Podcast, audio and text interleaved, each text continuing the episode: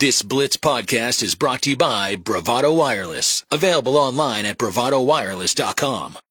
But to have Cisse go through what they did and it forced them to try to find a way to fight through and get a victory. And I think that is something that uh, our next guest can speak to as well when we start talking about TCU and basketball and what they're going through right now. Is Jamie Plunkett joins us here from frogstoday.com. Uh, Coach Boynton was talking about trying to find a way through some of the injury issues that they had and just get a win, and it forced them to be better in other spots. I mean, that is a carbon copy of what is happening right now with TCU. Is without Mike Miles, uh, 59 points last night, tied for a season low. That like they, like TCU hasn't just been able to find a way, have they, Jamie, to to find a way through losing Mike Miles um, to find another path to victory. It's incredibly difficult, and they're they're in the deep end right now. Uh, they really are. For thanks for having me on. But uh, you know, I, I think when you look at where TCU was two and a half weeks ago versus where they are now, it's it's a very different story. And you're absolutely right. It's because Mike Miles has been absent. Um, I'll be completely honest. I thought he was going to play on Wednesday against Iowa State. He obviously tweeted out on uh, the afternoon of that game that he was not going to play and that he'd come back fully ready. Um, but Jamie Dixon even said after that loss to Iowa State on Wednesday night that he had penciled in a starting five for TCU, and he got three of those names wrong because he wasn't even sure who was going to be able to go by game time um, for the Cyclones. So that's just the situation that TCU has found themselves in for the last couple of weeks, and frankly, uh, their seeding in the NCAA tournament is taking a major hit because of it. So, because of that issue, Jamie, um, I, I, mean, I can only imagine how frustrating it is, not just from a fan perspective, but from Coach Dixon, who, if he's getting three of the starting five wrong on that, uh, the entire, the just watching it happen and not knowing what the availability is going to be, I, I imagine that has just had a ripple effect of frustrations throughout the entire program. Well, it has to an extent. Uh, you know, I think some of the uh, role players on the team are, are fine with expanded uh, opportunities to play on the court. Shahada Wells has played uh, very well. Uh, Xavier Cork has played very well in the absence of Mike Miles and Eddie Lampkin, respectively. But you know, it, it's hard to lose your leading scorer and continue to win games in a league that's as competitive as the Big 12. And while TCU fans are, are reeling a little bit, they're they're starting to sound some of the alarms. I, I think it's important to remember that Mike Miles is one of the elite players in the conference and arguably in the country. And when he comes back and is fully healthy, this is going to be a different team. And guys that are in larger roles than they were in, were anticipating being in, when those guys slot back into their normal roles, this is going to be a team that that Frog fans remember beat Kansas State by 20 mm-hmm. points, beat Kansas by 20 points, uh, came back from a 17 point deficit to beat Baylor down in Waco. This is a team that's capable of winning impressive games, uh, and and they'll get back to that. They just have to get healthy first. One of the things that still uh, continues to be a little bit hollow just on the offensive end for them is I know last night they what what five of 19 from three. They haven't necessarily been a great three point shooting the entire year. Lowest three point percentage shooting in the in the Big 12. Made the fewest threes. Uh, that's that's an area though that they've proven that they can overcome that off of what you just noticed there, but they just haven't been able to find their way in shooting the three ball at all. No, they really haven't, and that's that's uh, a little bit of a divergence from TCU programs of the past. When you think about Kenrich Williams and Desmond Bane and, and RJ Nembhard and some of those teams that were really volume three point shooting teams, and they made them at a high clip. Um, Dixon has had to adjust what they do offense to accommodate the skill set of the guys that he's got. You know, Mike Miles is a decent three point shooter, uh, but realistically, he's at his best when he's driving to the rim and distributing the ball. Same with Damion Baugh. Um, and you know when the when your leading three point shooter is is your four, you're starting four, uh, Emanuel Miller. Um, that's that's a signal that you've got to find baskets in other ways. And TCU, when they're healthy, uh, is very capable of getting to the rim. I think they're near the top of the conference in points in the paint per game. Uh, they're very good in transition. They still lead the country in points per game in, in transition and on the fast break. And so they've found other ways to score. But when they start to get in, into that half court game, like we saw against Iowa State this week, uh, it can lead to some trouble, especially when you, when you're without Mike Miles. That was my next question: is how would you describe them offensively right now? Uh, just out of sorts frankly. Uh, you know, they show moments where they are still capable of scoring in bunches. You look at the Baylor game in Fort Worth this past weekend. Uh, you know, they they scored 68 points, uh, but they also only scored I think seven points in the last eight minutes of the game. And so they score in bunches. Uh, when they get rebounds and get out in transition, that's very clearly when they're at their best. Threes falling is just a, uh, you know a plus at this point. You can't expect that or count on that from the Frogs. But moving the ball inside out, getting to the rim and getting layups, and really letting your your offense uh, generate points in the paint is where TCU thrives. But they haven't been able to do that, largely because Mike Miles is gone, but also you know you can't understate the importance of Eddie Lampkin, and his absence has, has dealt a, a big blow to this team as well. Yeah, when teams have been able to limit that, right, getting the ball out quickly, trying to get those fast break opportunities, um, that I mean, that's been a significant struggle for them uh, because you've you've absolutely seen that. It's a switch that's been flipped about, oh, this is this is our best way to get them now because they can't do this the way they were before.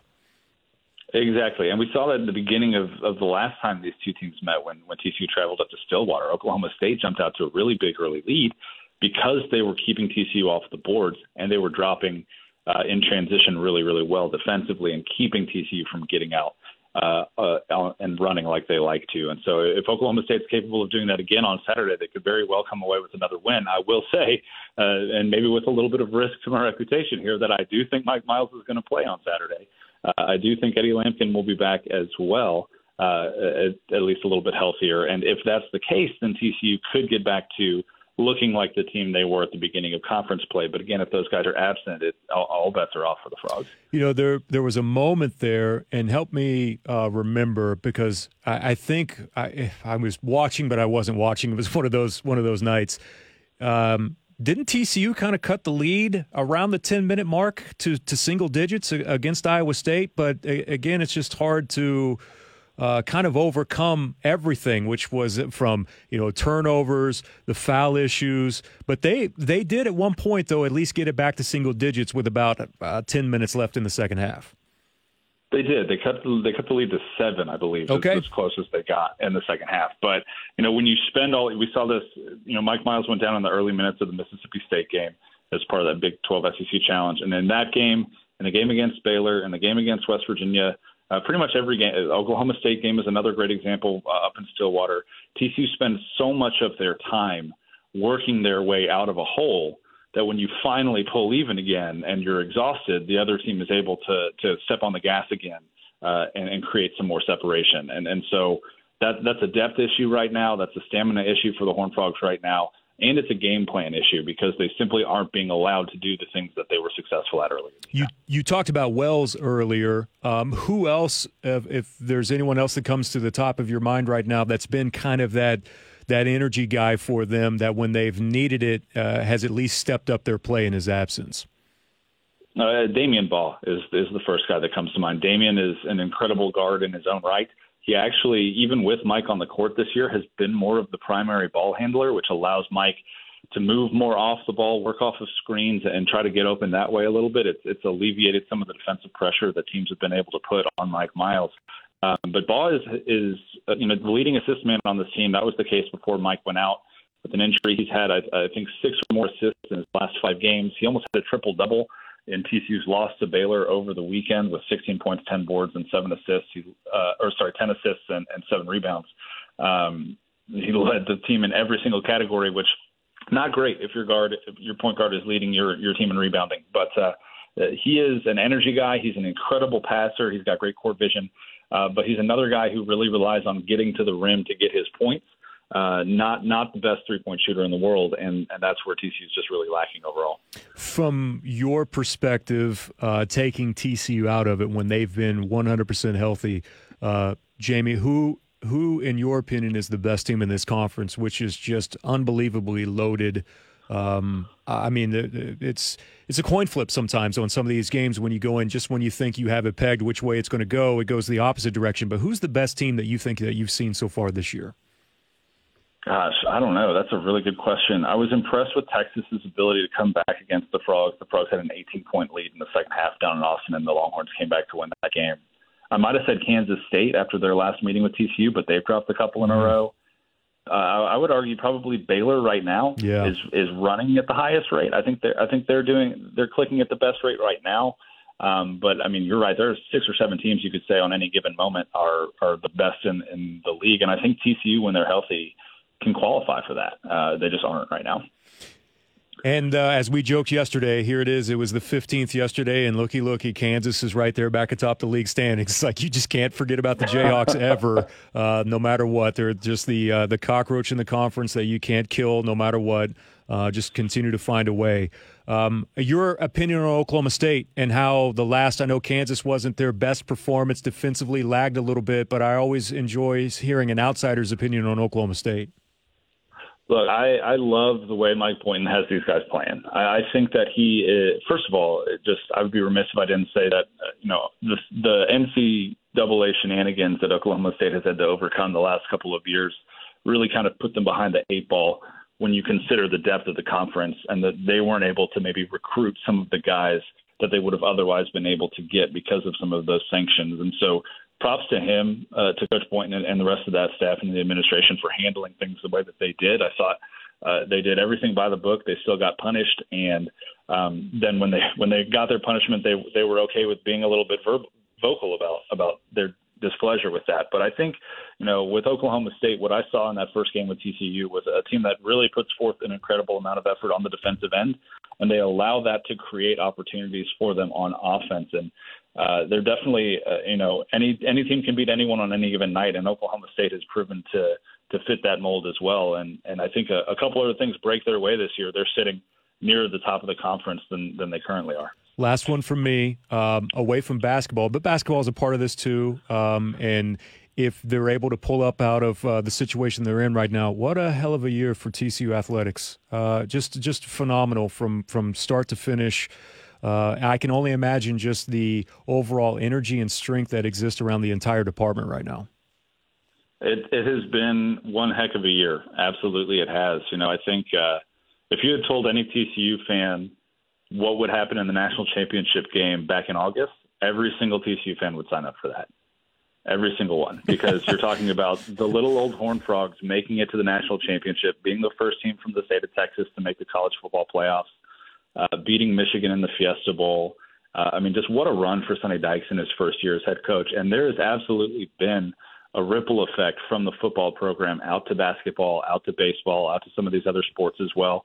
Shout out to TCU's all women's rifle team, which is uh, on on the path to to win another national championship this year as well. Right, like the trickle down has been incredible, and just what Sonny Dykes has been able to do culturally, not just with TCU football, but with the entire athletics department of making things more open, of, of allowing more access, and making it really kind of student athlete forward has uh, resonated incredibly well, not just not just in the athletic department at TCU, but across the whole university, and, and you're seeing the results of that. This has been great. Jamie, I appreciate the time, man. Thank you so much. Tell uh, Brian Estridge we said hello, and uh, we'll have to do this again sometime soon. Uh, coming up, really enjoyed it, and uh, really, really enjoy the content that you guys have on frogstoday.com. Well, I appreciate that. I'll definitely tell Brian hello for you, and I'm looking forward to coming back on and talking. Fantastic. Thank you, Jamie. Have a great day. You too. All right, there he goes. TCU, Oklahoma State coming your way noon with the pregame right here on the Blitz 1170. All right, that was Jamie Plunkett from frogstoday.com. We'll take a timeout. Brent Venables is speaking. He's introducing some of the new members. 25, I believe, is the total with the mid year enrollees and the transfer portal signees for the Oklahoma Sooners. We'll find out what the boss is saying next. That's Brent Venables here on the Blitz 1170.